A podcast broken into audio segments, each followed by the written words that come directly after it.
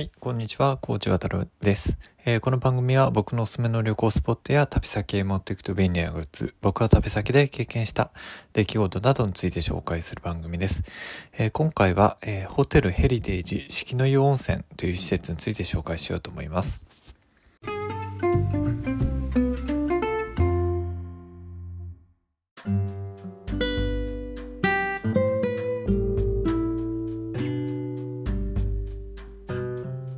というわけで今回はですね、えっと、ホテルヘリテージ四季の湯温泉というあのホテルを紹介しようと思っているんですけども、まあ、このホテルはですねあの僕にとってはちょっと思い出深いあのホテルなので、えー、紹介をしようと思います。まずですね、あのホテルの概要なんですけども、まあ、これのホテルはですね、まあ、ビジネスホテルではなくて、まあ、かといって例えばそのペニンシュラとか、あのー、マンダリンホテルみたいな、まあそういうハイクラスのホテルともまた違うんですけども、まあその間に位置するホテルになるかなと思います。まあおそらくその、えっと、まあリゾートホテルの一種になるのかなとは思っています。で、えっと、場所がどこにあるかというとですね、えっと、埼玉県の熊谷の森林公園というところになります。えっと、これ、電車だと、あの、最寄り駅は、えー、東武東上線の森林公園というところになるので、まあ、例えば東京の、えっと、路線からで行くとですね、池袋駅から、まあ、60分かけて森林公園駅へ行って、で、そこから、えっ、ー、と、徒歩かなと思うんですけども、まあ、20分で、えっ、ー、と、着く場所にあります。え、ー、と、まあ、森林公園駅からはですね、シャトルバスも出てるので、一応、まあ、そこからは、あの、バスで、えーと、移動できるので、まあ、徒歩を、まあ、省いてあの移動することもできるんですけども、まあ、そんな感じでですね結構その都心からはあの、まあ、離れているのかなと思います。あのホームページなんかでも、まあ、都心から1時間みたいなことが書かれています。えっ、ー、とまああの周りはですね埼玉、えーと、武蔵丘陵というんですかね。あの本当に緑の深い森に囲まれたあのエリアの中にあってまあ、だから逆にそのホームページなんかではですね日本の原風景みたいなことを言っていて、まあ、その自然のあのー、多さを、えーと、一応売りにはしているみたいです。でちなみにですね、あの、ここのホテルは、まあ、結構由緒があるというか、あの、ホームページなんか見るとですね、2004年の秋にですね、えー、天皇皇后両陛下がご宿泊を、ご宿泊を、まあ、された、あの、ホテルだそうです。で、僕個人のこのホテルとの思い出っていうところでいくと、まあ、今僕社会人になってからもう10、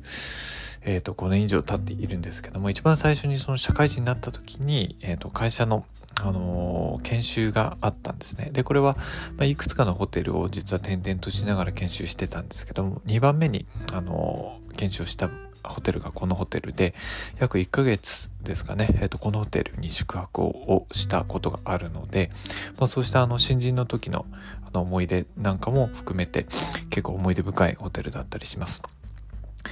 で、あの、このホテルはですね、まあ、いろいろ特徴があるんですけども、あのー、なかなかその、研修で、まあ、使えるぐらいなので、結構その広いホテルになっています。まあ、当時僕はあの同期がですね、500人ぐらいいたんですけども、その500人をまあ一気に収容できるぐらいの当然部屋数はあるし、まあ、研修なので、えっと、まあ、会議室なんとかが必要になるんですけども、まあ、その、まあ、部屋は分かれますけども、えっと、その500人ぐらいが、ま、研修をする、あの、会議室が合計すると、あの、確保できるぐらいの結構大きなあのホテルになっています。なので、まあ当然、あの会議だけじゃなくてですね、宴会なんかにも使うこともできるし、えっ、ー、と、研修にも当然使えるようなことができるっていうようなところで、かなりあの、いろいろな、あの、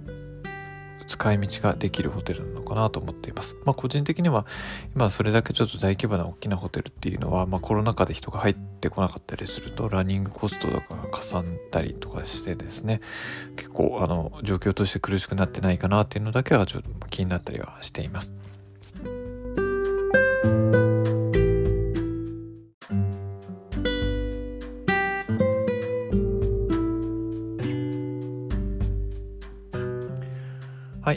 そんなまあホテルのヘリテージですね、えっと、ホテルヘリテージ式の4選というところなんですけども、まあ、あの、式の湯温泉と名前が付くだけあってですね、一応その温泉というものも、あの、売りにしています。で、あの、僕が新人の時ですね、まあ、研修で1ヶ月このホテルに泊まった時に、まあ、一番何が良かったかっていうと、毎日、あの、温泉に入れることだったかなと思います。早い時だと研修が5時とかに終わったりするので、まだ、あの、外明るいんですけども、その外明るい状態で、まあ、入る露天風呂っていうのは本当に、あの、僕、あの、温泉もともと好きなんですけども、その中でもですね、あの、好きなものの一つかな、明るいうちに入る露天風呂ほど、あの、気持ちいいものはないなというふうに思っているんですけども、まあ、それを1ヶ月、あの、体験できたのがすごく、あの、このホテルの良かったところです。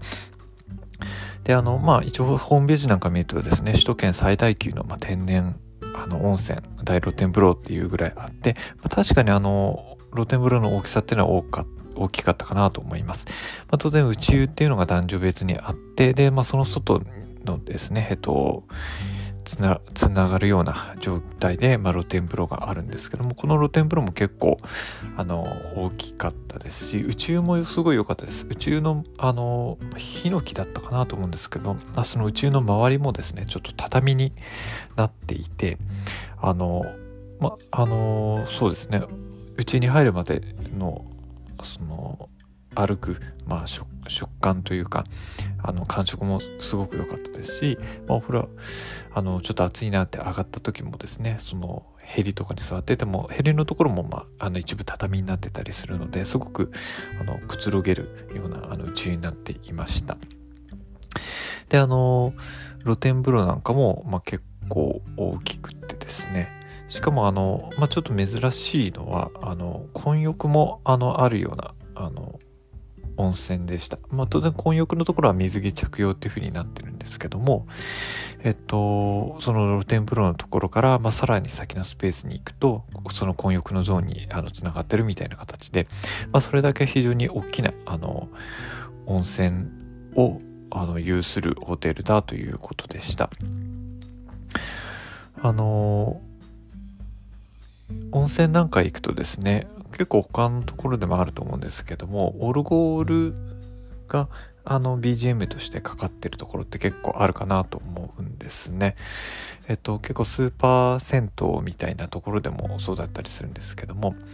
僕個人的にその温泉でかかって細かいことなんですけど温泉でかかっているオルゴールのあの BGM っていうのが結構好きでなかなか多分無音の無音の温泉もまあなくはないんですけどもあのそういう BGM がかかってるところ結構長いこと温泉だとか使ってたりあのすると思うのでそういう時に BGM かかってる温泉っていうのは僕は個人的に好きだったりします、まあ、こんな感じでですねここの、あのホテルヘリテージっていうのは、まあ、温泉も非常に売りになっています。であのえっ、と、日帰り入浴なんかもしているみたいなんですけども、まあ、先ほど言ったみたいに結構都心から離れて、しかも駅からも離れているので、なかなかあのまあ、日帰りで行けるような場所ではないのかなと個人的には思っていたりします。あの、併設する施設として、えっ、と、ゴルフ場も、えっ、と、確かあるんですね。で、僕はま全然ゴルフ、あの、やらないので、あんまりそこのところピンとこないんですけども、あの、ゴルフやる人なんかはもしかしたら、あの、日帰りで温泉入って帰るっていうのも、あの、いいのかなというふうに思っています。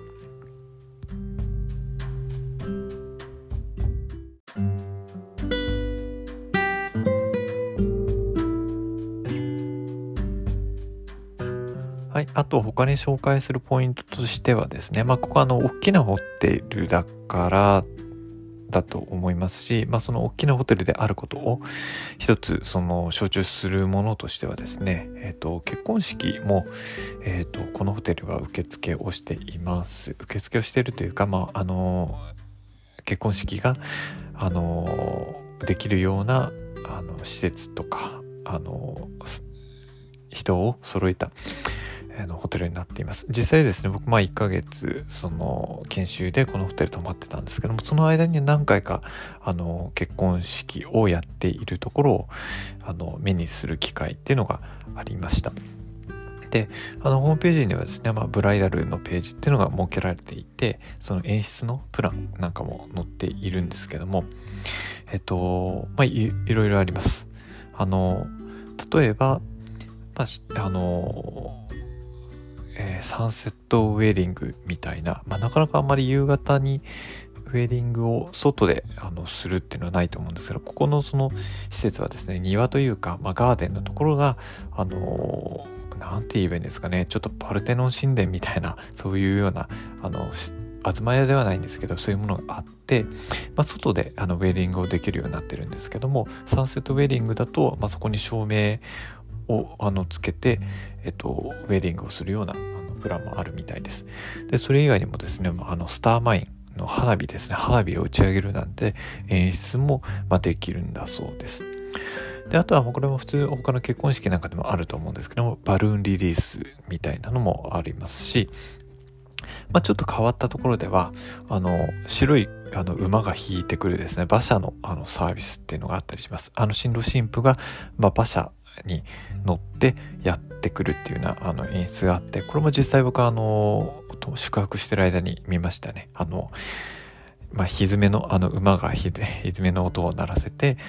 あパカランパカランやってくるあの光景を実際に目にしましたなかなかあの馬車をあの演出として取り入れてる結婚式っていうのはあの実際僕が参加した中では一度もない人生の中ではないのであのやってるところも珍しいんじゃないかなというふうに思います。であともう一つですね、えっとまあ、ここのあの特徴的な演出としてはヘリコプター入場というのがあります。で僕これあの研修してた時は勘違いしてたんですけどもホテルの、まあ、名前がヘリテージっていうので、まあ、てっきりそのヘリポート的なものかなと思ってたら、まあ、よくよく考えるとヘリテージはあの全然違う意味をあの持つ英単語で全然ヘリコプターとは関係ないんですけども、まあ、それと混同してしまったのはこのヘリコプターの、ま入場っていうようなあの演出があったからですねでこれも僕実際1回かなと目にしたような気がします。あの、まあ、目にしたような気がするというか、まあ、ちょっとその記憶曖昧なんですけども、でも少なくとも止まってる期間中にですね、このヘリコプターの入場の演出っていうのがあったはずです。で、なぜそう思うかというとですね、まあ、当時宿泊をしている時に、えっと、ある週末だけはですね、その洗濯物を外に干さないでくださいみたいなことを言われたことがあります。あの、研修をして、まあ、1ヶ月泊まっているので、結構洗濯物とかしたりとか干したりっていうようなこともよくしていたんですけどもあの、まあ、この絵はあのヘリコプターの、えっと、入場があって多分その風があの すごいから洗濯物が飛ばされるからということだったと思います。まあ、あともう一つはおそらくあの干しているとあの結婚式の写真を撮る時に、まあ、そういうものが洗濯物が写ってしまうからということもあったかと思うんですけども、えー、説明としてはヘリコプターのあの入場があるからということだったと思います。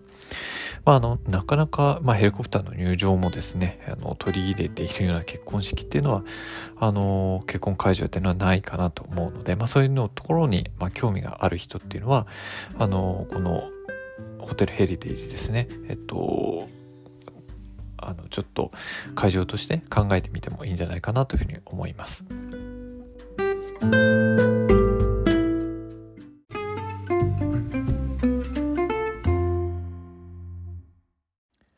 はい。ということでですね、えっと、今回は、えー、ホテルヘリテージ四季の湯温泉という、あのー、埼玉県の熊谷にある、えー、施設を紹介をしてきました。あの、まあ、熊谷っていうと、毎年ぐらい、毎年ですね、と結構その日本の最高気温を更新するような場所だったりするので、結構ニュースで目にする機会が多い場所です。森林公園っていう名前を目にすることもあるかなと思うんですけど、個人的にはやっぱりそれを目にすると、まあ、ここの、あのー、ホテルとあの新人の時の研修を思い出します。で今回あまりちょっと増えてこなかったんですけどもえっとまあレストランも結構充実をしています。まあ、結婚式をやるぐらいなのであの料理のところもま力を入れていると思うんですけどもあのー創作料理の天の川っていうような、まあ、日本料理の、えっと、レストランがあったり、えー、中華料理のセドレっていうような、まあ、中華料理のあのレストランもあります。であとは、まあ、フレンチイタリアンの